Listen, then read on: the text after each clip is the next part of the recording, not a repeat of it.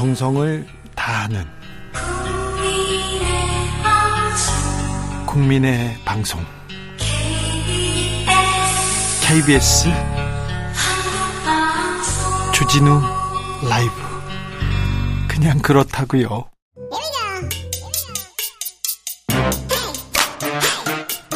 과학을 향한 진지한 고민 과학과의 수다 주진우 라이브 과학 선생님 과학 커뮤니케이터 엑소쌤 이선호쌤 모셨습니다. 어서 오세요. 네, 보고 싶었습니다. 네. 과커 엑소쌤입니다. 제가 과학 수업을 이렇게 기다린 건 처음이에요. 네. 아, 너무 감사합니다. 정말 진짜 아, 엑소쌤 잘 오셨습니다. 오늘은 네. 어떤 수업 오늘은 어떤 주제를 가지고 왔냐면 네. 사실 우리 인간이라는 게 뭐 오래 살아도 100년 남짓 살지 않습니까? 네. 뭐 진짜 90대만 돼도 와 장수한다라고 하는데 그렇죠. 어 인간의 나이가 100년 정도라고 하면 수명을 이 우주의 나이는 지금 몇 살 정도 되는지 혹시 아시나요? 뭐 몇억 만년 됐겠죠. 많이 됐겠죠. 맞아요. 네. 138억 년이거든요. 138억 년이요? 네. 약 138억 년인데 그게 확실히 정해졌습니까? 이게 뭐 정확하게 이거 137억 8, 뭐 9,800만 뭐몇 년도 이렇게까지 정확한 건 아니지만 네. 대, 대략적으로 이 정도 정도 됐다라는 네. 게 그런 뭐 적색 편이라든가 이런 관측 결과로 예측을 할 수 있어요. 알겠습니다. 오래 살았네요. 네. 사실은 우주적 관점에서 우리 100년 사는 거는 아무것도 아닌 거거든요. 아유, 그렇죠. 순간이죠. 100, 찰나죠. 맞아요. 138억 년을 1년으로 줄여보면은 우리가 네. 사는 이 100년은 0.001초도 안 된다 그래요. 네네. 아, 이 우주적 관점에서 우리가 0.001초 사는데 왜 이렇게 뭔가 아둥바둥 거리면서 살까? 네. 싶으면서 결국 우리가 이 100년이라는 평균 수명을 마감하는 이유가 죽음 때문이거든요. 그렇죠. 그래서 오늘의 주제는 죽음의 과학을 준비했습니다. 그렇습니까? 죽음. 네. 어, 네. 죽음에 대해서 고민해야 돼요. 죽음을 네, 생각해야 잘 삽니다. 아, 맞습니다. 네.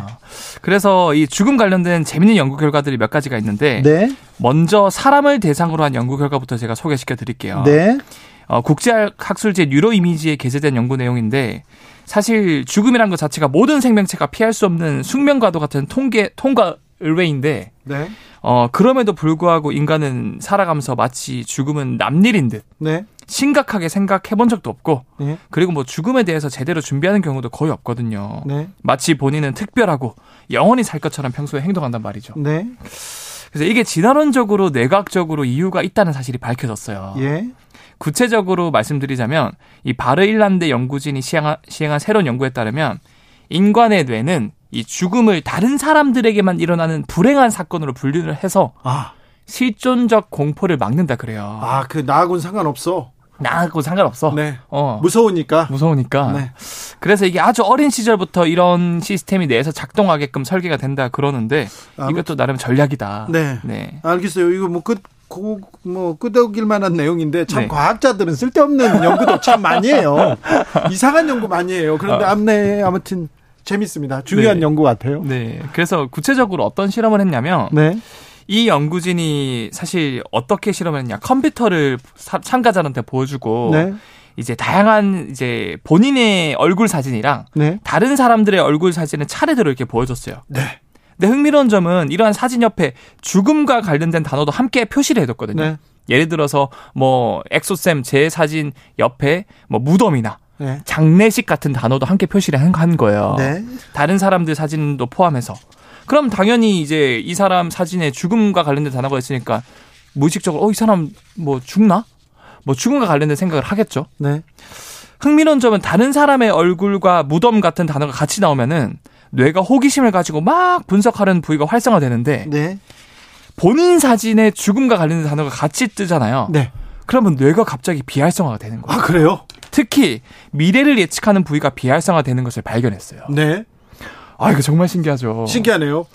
심지어 보통 이제 반복적인 사진을 보여주다가 갑자기 전혀 다른 사진을 보여주면 예를 들어서 뭐 제가 주진우 DJ님께 사자 호랑이 사진을 계속 보여줍니다. 네. 사자 호랑이 사자 호랑이 사자 호랑이 그러면 당연히 다음엔 사자 다음에 호랑이 나오겠지 예측을 하는데 갑자기 코끼리 사진을 보여주면은 이제 우리 뇌에서는 깜짝 놀라거든요. 네. 예측 못한 게 나오기 때문에. 예.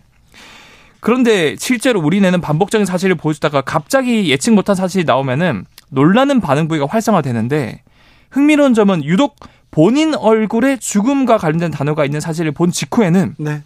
전혀 다른 예측 못한 사실이 나와도 놀랐을 때 나타난 신호가 전혀 생성되지 않는다는 거예요. 아, 그래요? 네.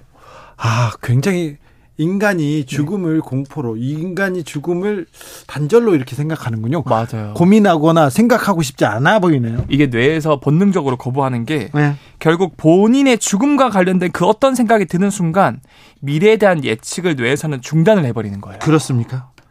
즉 본인도 언젠가 미래의 죽음을 겪는 사실을 뇌에서 본능적으로 거부를 하고 있다는 사실을 알게 된 거죠. 아, 네. 놀랍네요. 네. 놀랍습니다. 그래서 이제 정리를 하자면 우리가 죽을 것이라는 생각을 이성적으로는 이제 부정할 수는 없지만 네. 어 그래도 이제 우리 뇌에서는 우리는 죽음을 다른 사람들에게나 일어나는 생각 일어나는 일로 생각을 하는 거다라고 네. 이렇게 전략적으로 이렇게 진화가 됐다라고 예. 볼수 있는 거죠. 아 그렇군요. 네. 죽음을 어떻게 생각하는 거죠? 인간만 그렇습니까? 다른 생물들도 그렇습니까? 그래서 사실은 인간은 일단 왜 그럴까에 대해서 연구진이 마무리 멘트로 쓴게 예? 어, 결국은 이것에 사로잡히면 아무것도 할 수가 없거든요. 죽음이 죽... 무서우니까. 아, 그래요? 특히 이제 동물은 오직 현재만 살아가는데 네? 인간은 과거나 미래 이런 것도 우리가 뭐 과거를 후회하기도 하고 미래에 대해서 다가오지 않은 미래에 대해서 걱정하기도 하고 하잖아요. 예? 그게 이제 뇌의 대뇌가 너무 발달해서 인간만 쓸데없는 우울에 빠지고 이제 걱정을 많이 한단 말이죠. 예? 결국 이런 것들을 최대한 막기 위해서 현실에 집중하기 위해서 어, 인간이 어, 이렇게 진화가 된 것 같다라고 볼 수 있고요. 예. 다른 생명체는 그러면 어떻게 죽음을 인식할까? 예. 굉장히 신기한 생명체 하나를 제가 더 가져왔는데, 어, 혹시 아주 단순한 생명체 중에서 개미도 죽음을 인식할 수 있다는 사실 들어보셨나요? 아니요, 못 들어봤어요. 못 들어보셨나요? 개미는 배짱이하고만 이렇게 비교하는 건데, 개미는 오늘도 열심히 일한다 이러고만 알았죠. 그렇죠. 노래에도 이제 개미는 뚠뚠 이런 노래가 있는데, 네. 어, 사실 개미는 어, 페로몬을 통해서 의사소통을 하거든요. 아, 그래요? 그래서 상황과 용도에 따라 각각 다른 페로몬을 분비해요. 네. 뭐 예를 들어서 먹이를 찾았을 때는 탐색용 페로몬을. 네. 동료를 불러 모을 때는 이제 증원용 페로몬을. 네. 적이 나타났을 때는 경보 페로몬을. 그런데요. 그래서 이런 페로몬에 전적으로 의지를 하는데 이 하버드 대학교의 어떤 윌슨 박사님이라는 교수님이 개미를 관찰하던 중에 특이한 현상을 목격합니다. 어떤 장면?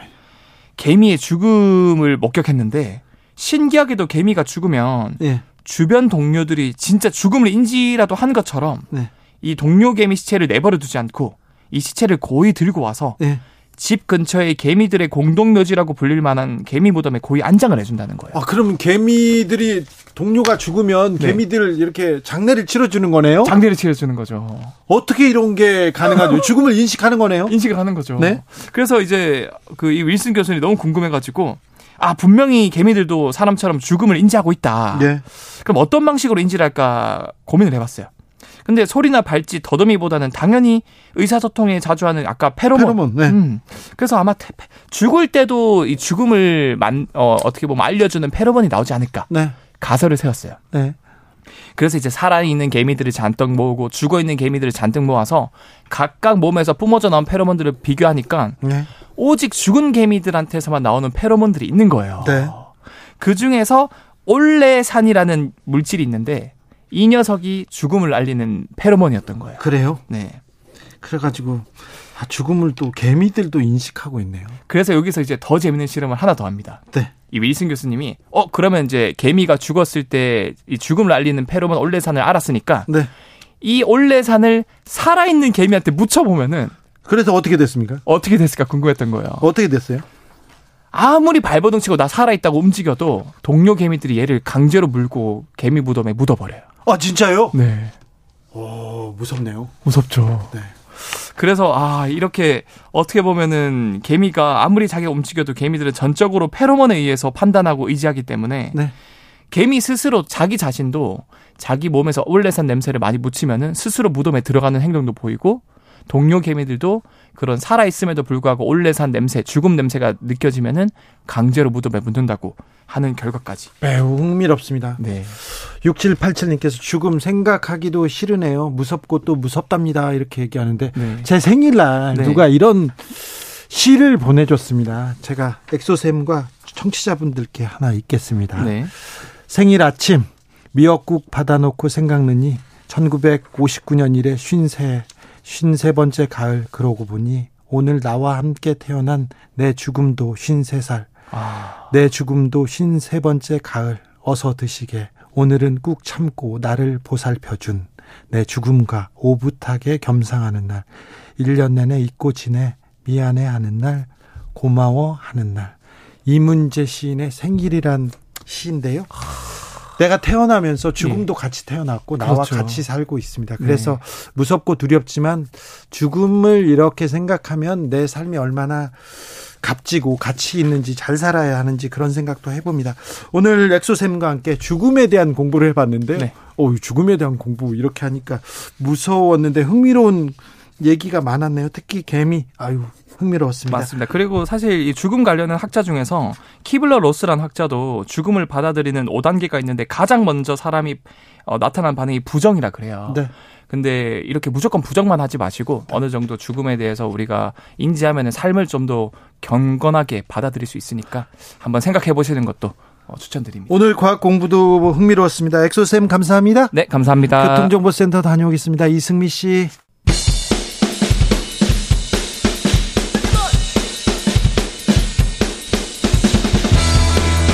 틱탁 틱탁 틱탁 현란한 입담의 환상 드리블. 오늘 이 뉴스를 주목하라. 이슈 틱타카 머리끝부터 발끝까지 더 뜨겁게 이야기 나눠봅니다. 청코너 최진봉 성공회대 교수 어서 오세요. 네, 안녕하십니까 최진봉입니다. 홍코너 김병민 국민의힘 비대위원 어서 오세요. 예 반갑습니다. 너무 오랜만이에요. 네 지난주에 네. 저희가 빠져가지고 교수님 예. 아유, 보고 싶었어요. 그런 분들 많습니다. 감사합니다. 네. 저는 없나요? 아니 많아요. 많았어요. 김병민 바빴지요. 네. 자 음, 이재명 대표 검찰 출석 어떻게 보셨습니까? 아, 예, 뭐 벌써 하루가 지났네요. 그 많은 사람들이 지켜봤던 것처럼 그냥 혼자 조용히 가셔도 괜찮았을 텐데 그렇게 민주당 지도부 다 끌고 가서 갔던 모습들이 과히 좋게 보이지 않았다 이렇게 평가하는 분들이 꽤 많으셨던 것 같습니다. 갈 때는 당당하게 들어가셨는데 또 나올 때는 표정이 별로 좋지 않더라고요.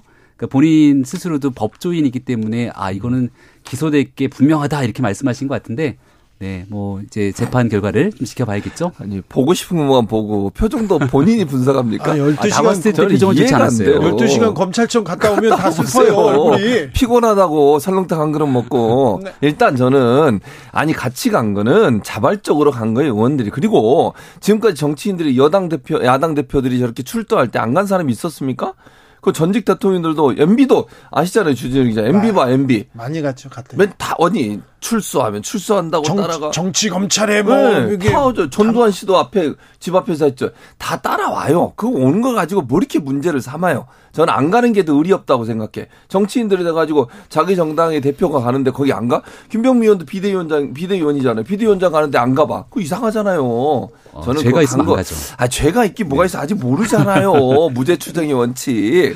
그리고 저는 뭐 어제 그 이재명 대표가 얘기했던 것처럼 검찰은 기소를 목적으로 해서 지금 수사를 하고 있는 것이고 네네. 네. 거기에 대해서 아주 그 본인은 어 결백하다고 주장을 하고 있는 상황이고 법리적 검토가 있었, 있었기 때문에 앞으로 이제 법정에서 다퉈질 거예요. 지금 이 상황에서 이재명 대표가 제가 있다 없다 이렇게 얘기하는 건 대단히 부적절한 얘기라고 생각하고요. 자신감이 있으면 저는 특권은 음. 내려놓겠다 이렇게 한번 해봤으면 좋겠습니다. 음. 그러니까 지금 얘기 주시는 것처럼 민주당은 시종에 관한 정치 검찰이 무리한 기소라고 얘기하거든요. 그 정치 검찰이 무리하게 기소하고 만약에 구속영장을 무리하게 치면 대한민국 법원이 그 영장 쉽게 발부 잘 안 해주거든요. 그리고 거기에 영장 실질 심사 과정을 통해서 만약 기각이 되게 되면 검찰은 완전 이재명 대표가 얘기하는 것처럼 정치 검찰로 오명을 쓸 수밖에 없습니다. 아, 근데 아, 그, 그, 음. 그런데 또 기소하겠죠. 아니 그런데 여기에 대해서 법원의 심사도 받기 전에 모든 것들을 막아세우는 방탄을 하겠다고 얘기를 하고 있고 거기에 덧붙여서 지금 민주당의 최고위원이랑 지도부가 다 줄줄이 검찰 앞에 함께 가고 하나 더 아니, 이전에 이재명 대표를 향했던 수사에 대한 검사들 실명 얼굴 이런 거 다 공개하게 되니까 이게 사법부의 판단을 지켜보기보다는 너무 정치 행위로 일관하는 것 아니냐라는 비판을 피하기는 어렵죠. 구속영장 이 청구될지 안 될지도 모르고요. 이번에 소환에 때도 응해서 갔잖아요. 소환 안 갈 거라고 그렇게 국민의힘에서 예측을 하고 비판을 하고 방탄이라고 얘기하는 소환 조사하러 오라 그러니까 갔고 그러면 체포영장은 발부가 안 될 거고 지금 보세요. 나중에 구속영장 문제도 어떻게 될지 몰라요. 그 미래의 일을 미치, 마치 안 할 것처럼 미래 예단에서 얘기하는 것들은 타당하지 않다고 보고요. 만약 검찰이 이렇게 할지 안 할지 모르겠어요. 구속영장 청구에 저는 그 내용도 안 된다고 생각해요. 왜냐하면 이 사안 같은 게 다툼의 여지가 너무 커요. 저 지방자치단체장이 지방자치단체에 있는 공익적 목적으로 광고를 받아온 걸 가지고 제3자 뇌물이라고 정치적 도, 이익을 얻었다고 얘기하는 게 그건 저는 처음 봤어요. 이렇게 하는 거. 그래서 저 논란도 많고 또 하나는 도망이나 도주할 우리가 전혀 없어요. 대표가 어디를 도망을 갑니까? 그런 상황이기 때문에 구속영장 청구가 될지 안 될지도 모르는 상황에서 예측해서 이렇게 될 거라고 얘기하는 건 타당하지 않고 좀 지켜봐야 된다고 생각해요. 네. 네.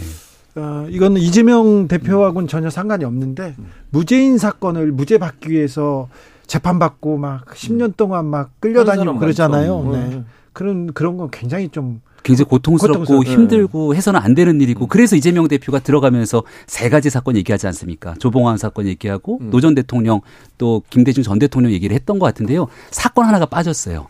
해경군 김씨 사건도 넣어줬어야 되는데. 거기에요? 왜냐? 해경군 김씨 사건 같은 그 사건이요? 경찰에서 혐의가 있다고 해서 검찰에 넘겼는데 검찰에서 무혐의로 끝내버렸습니다.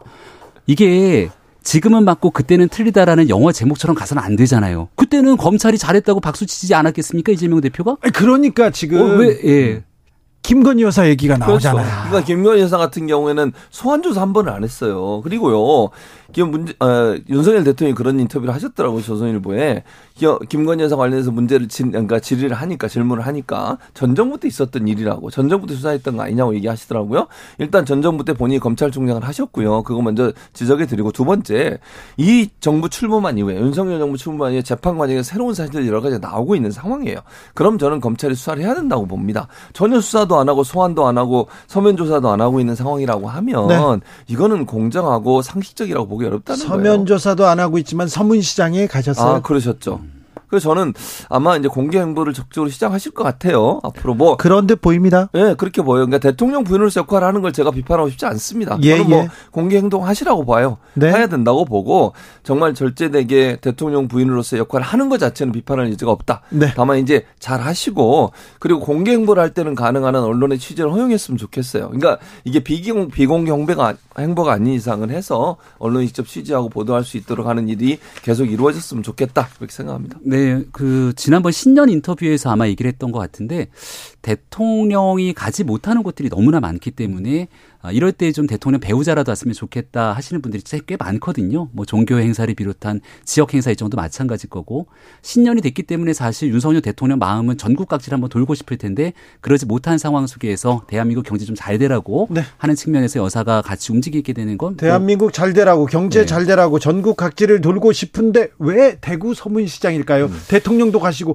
왜 마음이 대구에 가 있을까요? 대구 서문시장 갈 수 있죠. 근데 음. 거기만 가는 것이 아니라 여러 군데를 함께 돌지 않겠습니까? 다른 시장 간 거 기억나십니까? 대통령이나 어, 윤석열 대통령이랑 전국에 있는 모든 시장을 저는 같이 돌았던 기억이 있기 때문에 네. 근데 그때 이제 워낙이나 이 윤석열 대통령이 대구 서문시장이라고 하는 상징적인 공간에 그렇죠? 가면 이게 뉴스가 되는 거지. 혹시 어저께 윤석열 대통령이 어디 갔는지 기억하세요? 기억 안 납니다. 사람들이 뉴스가 나도 잘 모릅니다. 네. 그러니까 과학기술인 총연합회가 갖고 있는 그런 신년 행사 때 윤석열 대통령이 참석하는 일들은 사람들이 잘 기억하지 못해요. 그러니까 좋은 일들에 대해서 긍정적으로 대한민국을 위해 일하고 있는 많은 일들이 있습니다만 뉴스가 집중되는 곳에 우리가 너무 관심을 가지니 거기에 음, 구태여 정책 해석을 그러니까 덧붙일 필요는 없다. 아니 뉴스가 집중되는데 관심을 가질 수밖에 없죠. 거기에 이제 집중적으로 보도를 하니까 네. 일부러 찾아서 보지 않으면. 네. 근데 저는 이제 TK 간 것은 의미가 있다고 봐요. 네. 윤석열 대통령 대통령의 지지율도 그렇고 어쨌든 보수의 텃밭이고 또 본인이 윤석열 대통령이 특히 출신은 아니잖아요. 그러다 네. 보니까 거기에서 어떤 그 지지율의 결집을 이루어야 되고 특히 지금 이제 당대표 선거 앞두고서 여러 가지 논란이 불고 있지 않습니까? 이런 상황에서 본인이 좀 더 공고하게 보수 지지층의 결집을 통해서 어 지지율을 좀 끌어올리는 올리는 의도도 있는 것 같고 네. 그런 부분들이 결국 김건희 여사가 서문시장을 간 게 아닌가 하는 아, 서 그, 그, 런 의도는 보이네요. 네, 네, 보입니다. 자, 그런데 네. 나경원 전 의원요. 음. 국민의힘에서는 이분 출마한답니까 안 한답니까? 왜 대통령실이나 윤핵관은 왜 나경원 전 의원 이렇게 싫어합니까? 반윤이라고 얘기 굳이 하는 이유가 뭡니까? 유승민 그리고 특별히 이준석과 나경원 음. 나유연대까지 나오는 이유는 뭡니까? 아, 싫어하면 나경원 전 원내대표한테 저출산 고령사위원회 부위원장 기후환경대사라고 하는 중책을 맡겼겠습니까? 나가지 좋아해서 네? 나가지 말라고. 그 나경원 전 원내대표랑 이제 꽤 오랜 시간의 인연을 갖고 있죠. 대학 학창 시절 때부터. 네. 그리고 뭐 지난 대통령 선거 때 인연을 굳이 따지자면 대통령 선거 때 저는 이제 당에 들어오기 전부터 같이 있었잖아요. 그렇죠. 그때 상대 진영 후보 편에서 갖고 윤석열 대통령 뼈아프게 공격했던 사람들 다 기억하거든요. 네. 근데 그분들 지금 친윤이라는 이름으로 활동하시는 분들도 꽤 있습니다. 네. 네. 그러니까 이게 언제 어느 지점에 서 있었던 부분들을 가리지 않고 대한민국의 대통령이 됐기 때문에 윤석열 대통령이랑 함께 한 목소리를 내게 되는 건 국민의 힘에 소속돼 있는 사람들 입장에서 꽤 당연한 일이죠. 네. 근데 지금 그 저출산 고령사위원회 부위원장이라고 하는 중책을 맡았는데 그걸 맡고 나서 정부에 조금 더 집중해 주길 아마 대통령 바라지 않았을까 싶습니다. 그런데 갑자기 이제 전당대회 출마로 가시화가 되면서 이런 정책에 관한 모든 메시지들이 정치로 치환되게 되니까 아 이런 부담감을 가져서는 안 된다고 한번 끊어준 게 아닌가 정도로 보시면 근데 저는 그러니까 지금 그러니까 김명민 의원이 말, 말씀하신 것처럼 기본적으로 정직을 맡고 있으면서 그걸 그만두지 않고 이렇게 행동한 부분에서 비판을 할 수 있다고 봐요. 근데 너무 노골적으로 막 나가는 것 자체를 너무 불쾌하게 생각하는 모습이 그대로 드러나요. 아, 정제된 게 없어요 하나도. 네. 누가 봐도 국민들이 보면 나경원 부위원장 나가는 거를 정말 싫어하는구나. 네. 이 눈에 보여요. 아니 네. 아무리 그래도 그렇지 부위원장이 한마디 한 거에 대해 시민사회수석이 나와가지고 뭐라고 얘기하고 또 대통령실에서 반응을 하고 뭐 이런 식으로 계속 압박을 하는 거 과연 맞는 거냐. 이게 저는 문제라고 봐요. 예를 들어서 정말 그게 불쾌하다고 하면 왜 그러면 처음 맡을 때부터 그 얘기를 안 했느냐. 맡을 때 그렇게 했으면 문제가 되는 거지. 아 그때 문제 얘기를 했으면 그때 안 맞게 했을 텐데 그거 받고 나서 이제 와서 이렇게 행동하는 게 바람직하냐라고 비판할 수 있을 텐데 나간다고 하니까 거기에 대해서 막 집중적으로 친윤 그룹, 어, 친윤 그룹이나 윤핵관들이나 대통령실. 까지 나서서 하는 것은 국민 볼 때 이게 꼴 사납잖아요. 구분을 좀 해야 되는데 정치적인 메시지에 대한 비판은 아마 친윤 그룹에 있는 의원들이 한 것 같고요. 네. 대통령실에서의 비판은 정책적인 기조에 나경원 전 원내대표가 얘기했던 부분들과 이건 우리 정부의 입장과 좀 다르다. 아마 이 부분에 선을 걷던 것 같습니다. 지금 저는 윤석열 정부 들어서 음. 공직자나 누구한테 대통령실에서 나서서 이렇게 공개적으로 음. 비판했던 음. 기억이 없는데요. 자르기도 했죠. 박순희 교육부 장관 기억하시죠? 그건 문제가 있었잖아요. 그러니까 문제가 있고 국민들께 기대감을 줬는데 그 기대감을 충족시키지 못하게 되면 아, 그런가요? 여기에 대해서는 직을 내리칠 정도의 결기를 보이기도 했습니다. 아, 그런 결기였군요. 아, 그럼요. 그리고 아, 네. 그 우리가 작년 이맘때만 해도 한번 생각해 보십시오. 네. 당 대표 선거 누가 나가냐면 윤석열 대통령의 우중을 제일 잘하는 진짜 찐윤이 나가는 거 아니냐. 네. 권영세 장관 얘기도 나왔고요. 네. 원희룡 장관 얘기도 나오지 네. 않았습니까?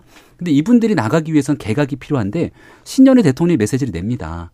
어, 여기에 대해서 신년 개각 없다 이렇게 얘기를 하고 다 어, 정부 섹터에 있는 사람들 열심히 일에 집중해라라고 얘기를 하는데 아마 나경원 전 원내대표와의 트러블 갈등이 있었던 게 그런 측면인 것 같아요. 일을 맡았으면 정부의 영역에서 열심히 해주길 바랬는데 네. 너무 정치권이 깊게 들어가게 되니까 하지만 뭐 전당대회를 가는 길에서는 이제 또 이런 갈등 국면들이 최근에 좀 많이 사그라든 것 같아서 전당대회 흥행의 한 요소로 작용될 수 있다라고도 생각을 합니다. 흥행이 아니라 비판의 요소죠. 아니, 관심은 엄청 뜨거워요. 그러니까 관심이 뜨거운데 이게 관심적인 관심이에요. 네. 당부에 너무 대통령이 관여를 한다 이런 비판이에요. 그러니까 이건 국민의힘의 당무잖아요. 그러니까요. 대통령실이나 대통령이 음. 당권 경쟁에 너무 관여한다, 관여한다 이렇게는 보여요. 그런 비판의 여지들을 아마 음, 지금 열심히 체크를 좀 하고 있을 거라 보고요. 그래서 어제부터 오늘에 이르기까지는 크게 대통령실에서 나오는 메시지가 없는 것 같습니다. 아마 이 위기 관리 측면에서 조정을 좀 하려고 하는 게 있는 것 같다는 생각이 들고 우리가 그 전당대회 당원 단계를 바꿨잖아요. 당원 100%를 바꿨을 때 뭐라 그랬습니까? 한 사람 정해놓고 가는 거 아니냐 그렇게 비판을 했는데 막상 뚜껑을 까서 보니까 어디로 전당대회 결과가 갈지 아무도 예측이 불가능한 상황이 돼버립니다. 어, 이재명 대표 만드는 전당대회 때는 그냥 오직 이재명 대표 전당대회에서 흥행도 잘 안 되고 했던 기억들이 나는데 3월 8일 국민의힘의 전당대회가 그래도 당원들의 집단 지성에 따라서 그 좋은 방향으로 움직이고 있는 걸 보여주는 하나의 예다라고도 생각을 합니다. 그러니까 100% 당원으로 간 것도 사실은 대통령의 입김이 개입됐다라고 보고 있어요. 그렇게 이해하는 게 맞다고 보고요. 결국 친윤, 소위 윤핵관 중에 누군가 또는 윤핵관이 미는 누구 후보 이런 사람들을 당선시키기 위해서 룰도 바꾸고 나오려는 사람 권성동 의원도 주저앉히고 이래가지고 지금까지 온 거거든요. 자, 룰 바꾸고 주저앉히진 않았죠. 네. 룰 바꾸고 후보 가지치기 했다 이런 네. 비판이 있는데 잘 가고 있다 이렇게요? 어, 그러니까 룰을 바꾸게 된 것은 나름대로 이유가 있다 생각을 하고요. 네. 그 거기에 대해서 저도 이제 비상대책위원으로 있어서 같은 논의들을 굉장히 수차례 당시 도에서 거쳤습니다마는 80만 정도 되는 당원에 모두에게 투표권을 주고 있기 때문에 당원 100%로 가게 됐을 때 실질적인 당의 대표자를 뽑는 선거기 때문에 당위성 명분도 있고 특정 사람에게 유불리가 적용되기 어렵다 판단됐기 때문에 갔습니다. 그 결과가 여실하게 드러나고 있고요. 지금 현재 국면에서는 안철수 전 대표도 열심히 뛰고 있어서 우리가 결선 투표제를 치게 되면 안 전 대표가 거기 들어갈지 안 들어갈지 아무도 모르는 상황입니다. 그래서 누군가를 만들어내고 누군가를 배제하기 위한 방식의 선거는 아니고 현재 국민의힘 내에서 굉장히 다양한 다이나믹한 선거가 진행되고 있다고 거듭 말씀드리고 한번 지켜봐 주시면 반윤에 대한 배제나 어. 공격은 아니고 아, 그 일부 정치인들이 말하고 있는 일부 내용들을 정치인들의 얘기 전체로 치환할 필요가 하등에 없다고 생각을 합니다. 왜냐하면 우리는 지도부에서 누구도 그런 얘기를 안 하잖아요. 그러니까 근데 지도... 뭐 민주당은 음. 지도부가 다 이재명 대표 수사받는데 함께 가지 않습니까? 그 지도부... 그 지도부의 입장, 하여튼 국민의힘에서는 개별 정치인의 발언. 저는 저렇게 국민의힘 지도부가 제대로 못 보니까 문제인 거예요. 지금 국민들은 다 보는데 지도부만 못 보고 있잖아요, 지금. 지도부가 그런 얘기를 하던데 김병민 의원, 김병민. 아, 예를 들어서 이제 결과적으로 나경원 전 대표가 아 저는 그럼 못 하겠습니다 하고 뒤로 빠지면 음. 말씀하셨던 내용들이 성립이 될 텐데 음. 지금 분위기는 그렇지 않잖아요. 아, 그건 두고 봐야 돼요, 어떻게 될지. 네. 그만둘 네. 수도 있어요. 언론학자 저명한 언론학자 네. 최진봉 교수한테 묻겠습니다. 네.